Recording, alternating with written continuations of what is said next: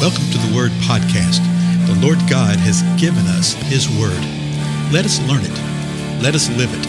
Let us rejoice in it. Spread the Word.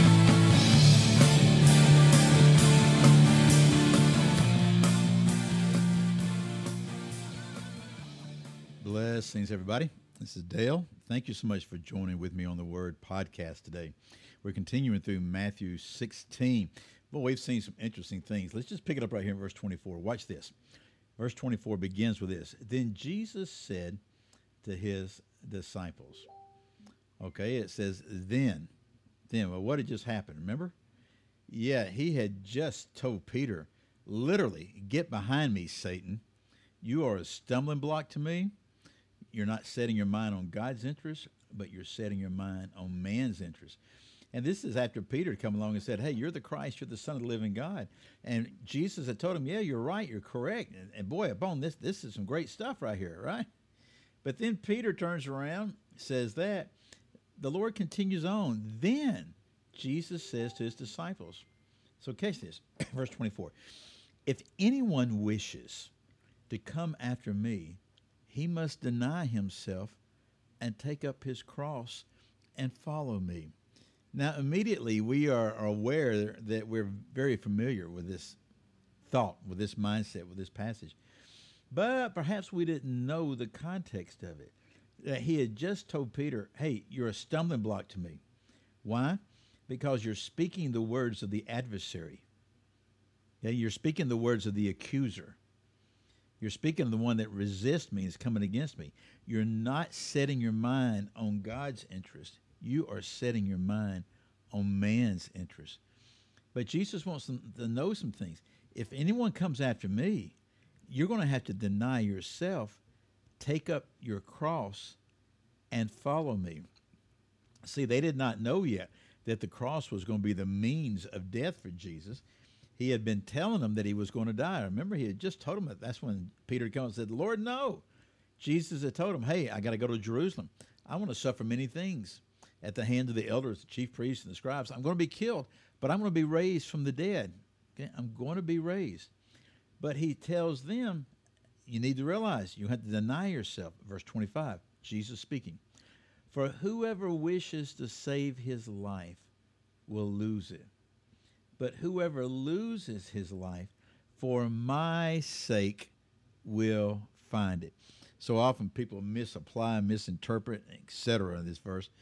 If you lose your life for his sake, you will find it. Verse 26. For what will it profit a man if he gains the whole world and forfeits his soul? Or what will a man give in exchange for his soul? For the Son of Man is going to come in the glory of his Father with his angels and will then repay every man according to his deed. That little every man according to his deed, that's a, a quote from the Old Testament. It's out of the Psalm, it's out of the Proverbs, and there's all sorts of uh, allusions to it in the New Testament. That the Son of Man is going to come and he's going to repay, but he's coming in the glory of his Father and with his angels. It's interesting, just in this verse right here, it makes you sort of wonder with whose angels? Are they Jesus' angels? Are they God the Father's angels?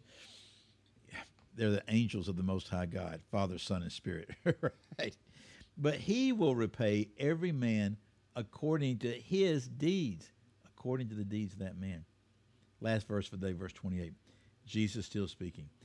Truly I say to you, there are some of those who are standing here who will not taste death until they see the Son of Man coming in his kingdom. Boy, don't you know when Jesus is saying these things, these disciples, these guys are going, What in the world? What is he speaking about? What is he talking about here? Here we are, just in this chapter right here. Okay?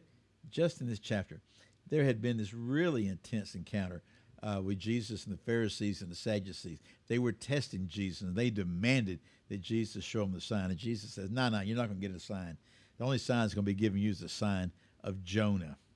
And then Jesus warns the disciples, hey, beware the leaven of the Pharisees and Sadducees. Remember that? Well, they thought they were getting in trouble because they'd forgot to bring bread along. And Jesus said, why, why are you discussing this thing? He said, Do you have that little faith? Did you forget about what happened with the 5,000 that were fed? Did you forget what happened with the 4,000 that were fed?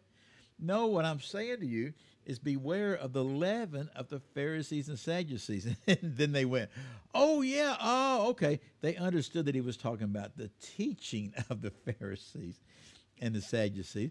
And then Jesus winds up going to Caesarea Philippi, inquires of his disciples, Hey, who do people say that I am? Peter comes along with that great declaration You're the Christ, you're the Son of the living God. Jesus said, Hey, you're right, Peter, and you're blessed because of this. You know what? My kingdom's going to be built upon this. And the gates of hell, which he was standing at, Jesus was standing at the gates of hell, Mount Hermon, Bashan. Some interesting things there for you to discover, folks. I can't get into them right now, but some interesting things. Go read Michael Heiser's books, okay? Particularly Reversing Hermon. He's standing there and he's declaring that the gates of Hades will not stand.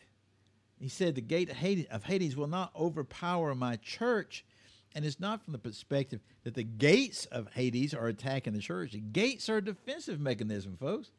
It's that the kingdom of God is the aggressor.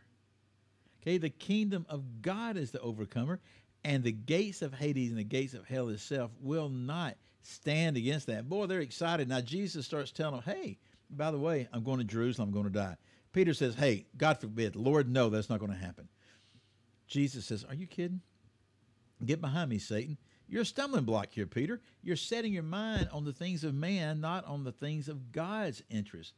And then Jesus looks at the disciples and says, You know, anyone who wants to come after me, you're going to have to deny yourself. You got to take up your cross and follow me. If you seek to save your own life, you're going to lose it. If you lose your life for my sake, though, you're going to find it. Because what's the point? He says, what, what, what does it profit a man if he gains everything in the world and yet forfeits his soul? What are you going to give in exchange for your soul? Don't you realize that the Son of Man is going to be coming and he's going to come in glory? Okay, he's going to come in glory, and every man's deeds are going to receive just recompense from the Most High God. And then he closes this thought right here. He says, You know what? There are some of you standing here who will not taste death until they see the Son of Man coming in his kingdom. And that's really important to hear because of what is going to happen next. As a matter of fact, the next verse tells us the next scene. I mean, this, this chapter, Matthew 16, right here, is loaded with things that give us insight into the spiritual battle that we're in, that give us insight into things that we face day in and day out. Really, really, really encourage you uh, to spend some time with it and see what the Lord speaks to you. Well, again, I'm Dale. Thank you so much for your time. I'll see you later.